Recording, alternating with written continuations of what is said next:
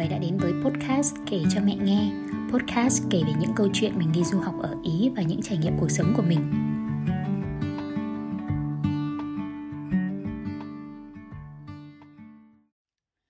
Con chào mẹ. Chào mọi người. Con luôn hào hứng muốn kể về lần đầu trượt tuyết của mình, bởi lần đầu làm một việc gì thì cũng có rất nhiều những sai lầm, rồi sau đó trở thành những bài học và kỷ niệm đáng nhớ. Lần đầu trượt tuyết của con cũng như vậy.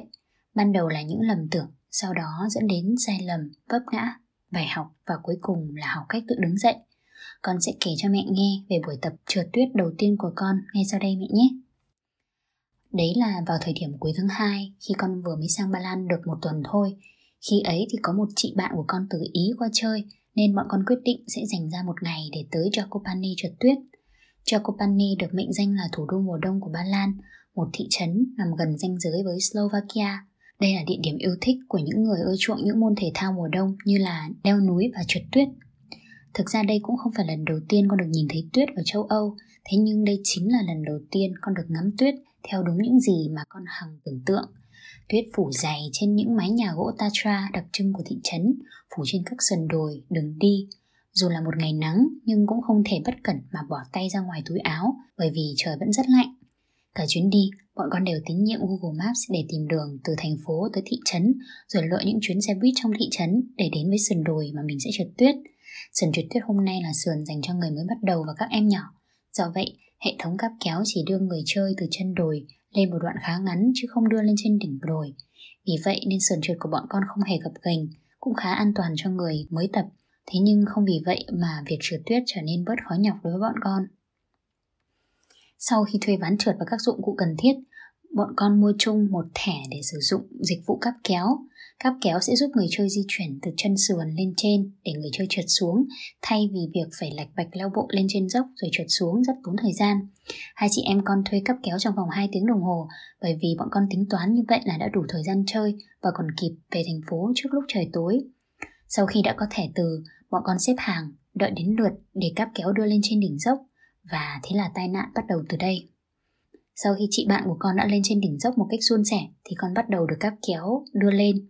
Vì không có ai hướng dẫn và cáp kéo không tự động dừng nên người chơi phải tự buông tay dây kéo sau khi đã lên trên đỉnh dốc. Bởi vì lóng ngóng nên con đã buông tay dây kéo sớm hơn so với mọi người và hậu quả là gì mẹ biết không? Con ngay lập tức bị trượt ngược lại quãng đường mà con vừa được kéo lên, lao thẳng về phía đối diện những người đang được cáp đưa lên trên đỉnh dốc. Lúc đó bởi vì chân con đã cố định vào ván trượt và hoàn toàn con không biết phải điều khiển ván trượt như thế nào nên con chỉ có một cách duy nhất đó là ngã xuống để dừng ván trượt lại. Thế là sau cú ngã kinh hoàng, con đã mắc vào tấm lưới bảo hộ và may mắn thay không chắn ngang đường đi của ai cả. Vậy là hết tập 1. Tập 2, con bắt đầu tìm cách gỡ mình ra khỏi lưới để tìm đường lên trên đỉnh dốc. Lúc này thì chỉ có duy nhất một cách, đó là phải gỡ được ván trượt ra khỏi giày để đi bộ lên trên.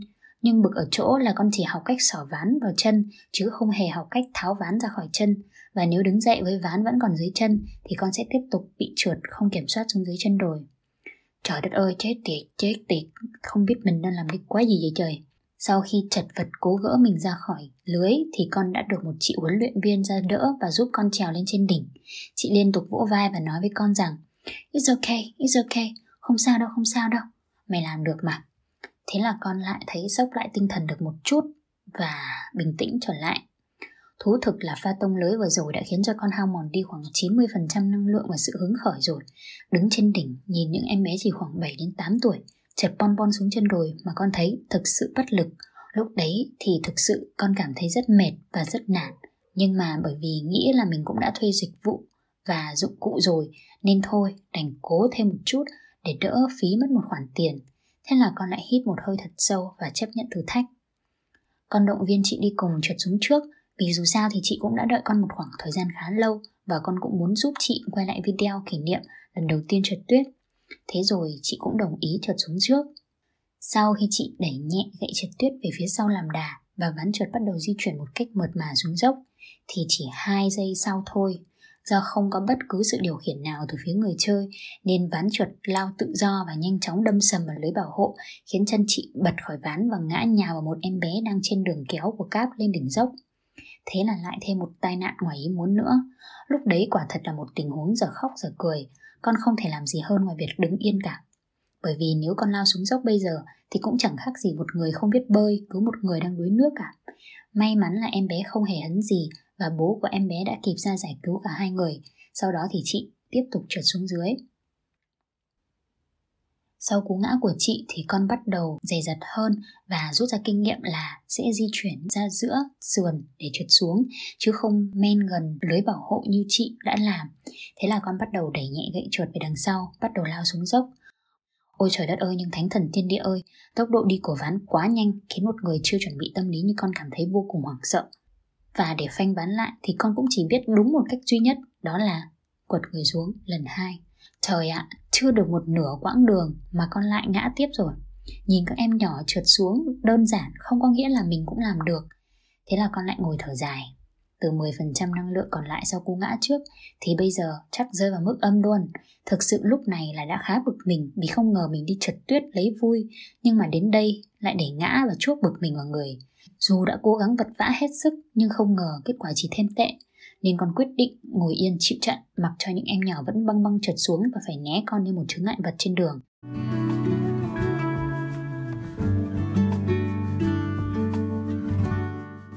Sau đó một lúc thì có một chú đang kèm con gái trượt tuyết nên tiện đường qua đỡ con dậy. Chú dạy con cách làm sao để tháo được ván và chỉ cho con hướng chân sao cho đúng, cách dùng trọng lực làm sao để có thể trượt xuống dưới một cách an toàn. Sau khi kèm con đứng dậy thì chú lại phải ra với con gái của chú nên con tự trượt xuống. Mỗi một lần đứng dậy thì thực sự là một lần con xác định chắc chắn mình sẽ phải ngã. Thế nhưng dù sao cũng không còn cách nào khác bởi vì kể cả muốn dừng lại thì vẫn phải hoàn thành đường trượt này. Do vậy con đã tiếp tục thả mình trôi theo quãng đường còn lại. Một đoạn không dài nhưng con đã phải ngã thêm tận 5 đến 6 lần nữa mới gặp được chị đi cùng. Ở dưới chân dốc, tay chảy máu, người ê ẩm, chưa kịp vui mừng được bao lâu thì con đã gặp sắc mặt u sầu của chị. Hỏi ra mới biết, dù chị xuống trước, nhanh hơn, nhưng cũng tai ương không kém. Lần tệ hại nhất của chị là chị đã lao chắn ngang đường cáp kéo, khiến toàn bộ hệ thống cáp kéo phải dừng lại. Và sau đó thì chị bị một người đàn ông, có thể nói là một người quản lý việc cáp kéo ở đây, lớn tiếng và giận dữ. Vì không hiểu tiếng Ba Lan nên chị suy ra là có thể họ đã bực vì chị không biết trượt tuyết nhưng lại quá tham vọng và trượt từ trên dốc cao xuống. Vì thế nên chị quyết định không sử dụng tới vé dùng cáp kéo nữa, mà chỉ loanh quanh ở dưới chân dốc và trượt những đường hết sức ngắn để hạn chế nguy cơ tai nạn thêm một lần nữa. Thế là con truyền đạt lại cho chị những gì con đã học được từ chú hướng dẫn nọ, và hai chị em đã không dùng cáp kéo nữa mà chỉ đi bộ lên trên dốc một đoạn rồi luyện tập từ từ.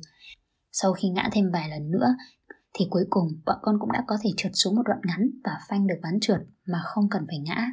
Lúc biết trượt hơn một chút thì thẻ dùng cáp kéo cũng đã hết hạn 2 tiếng rồi nên hai chị em chỉ nán lại chơi một chút xíu nữa, rồi qua trả đồ và ra bến xe tìm đường về thành phố.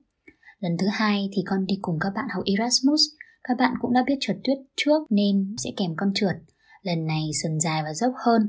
cáp treo ở đây đưa con lên trên tận đỉnh núi. Dù đã có kiến thức căn bản, nhưng con vẫn xác định để trượt hết sườn núi này thì chắc chắn phải ngã thêm rất rất nhiều lần nữa. Nhưng không sao, đã đi chơi rồi thì phải chơi tới cùng thôi. Sau lần trượt một mình của con thì bạn người Pháp đã đợi con cùng trượt xuống. Bạn bảo bạn sẽ trượt trước làm mẫu và đợi con trượt theo sau. Lần này, kỹ thuật bạn dạy đó là kỹ thuật điều khiển hướng ván. Bạn nói nếu không thể điều khiển hướng ván thì con cứ sẽ mãi lao thẳng và không thoát kiếp ngã ngang đường cho được. Lý thuyết là vậy, bạn trượt một đoạn ngắn, dừng lại và bảo con trượt theo. Thế nhưng thực hành thì đâu dễ như lý thuyết. Dù đã hướng dẫn rất tỉ mỉ nhưng ban đầu con vẫn không thể điều khiển được ván trượt theo ý muốn và lại ngã thêm.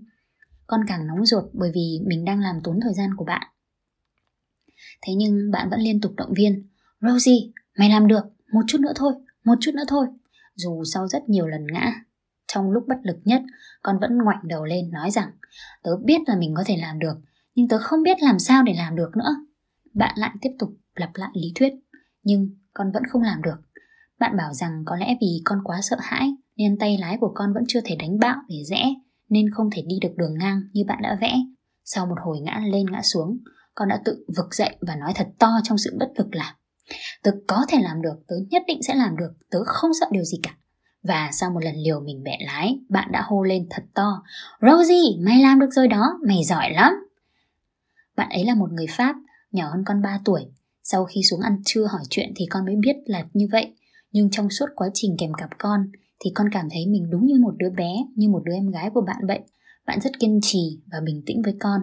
Sau lần liều thứ nhất thì có lần liều thứ hai và từ đó thì mọi thứ đã vào tầm kiểm soát và con đã điều khiển được hướng của ván trượt. Vậy là sau buổi sáng hôm đó con đã trượt xuống cùng với bạn được hai lần, hết quãng sườn núi cho người đã thành thục và không bị lao vào người nào cả.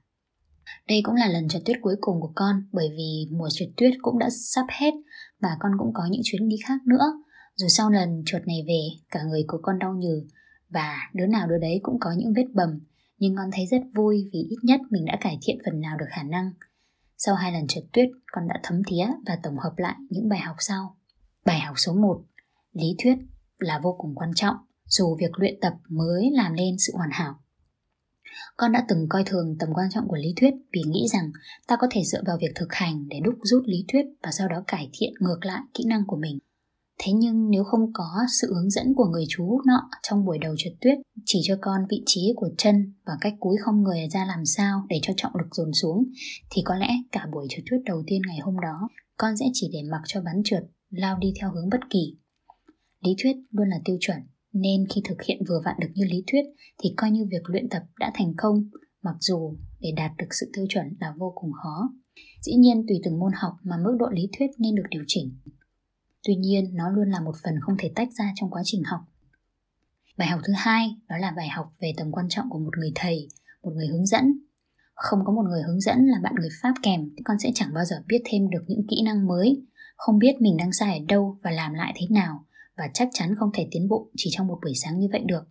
Các bạn cũng đã dặn con rằng lần sau nếu còn đi trượt tuyết mà không có các bạn thì nhớ phải tìm một người hướng dẫn bởi vì họ sẽ khiến quá trình học của con rút ngắn và hiệu quả hơn rất nhiều.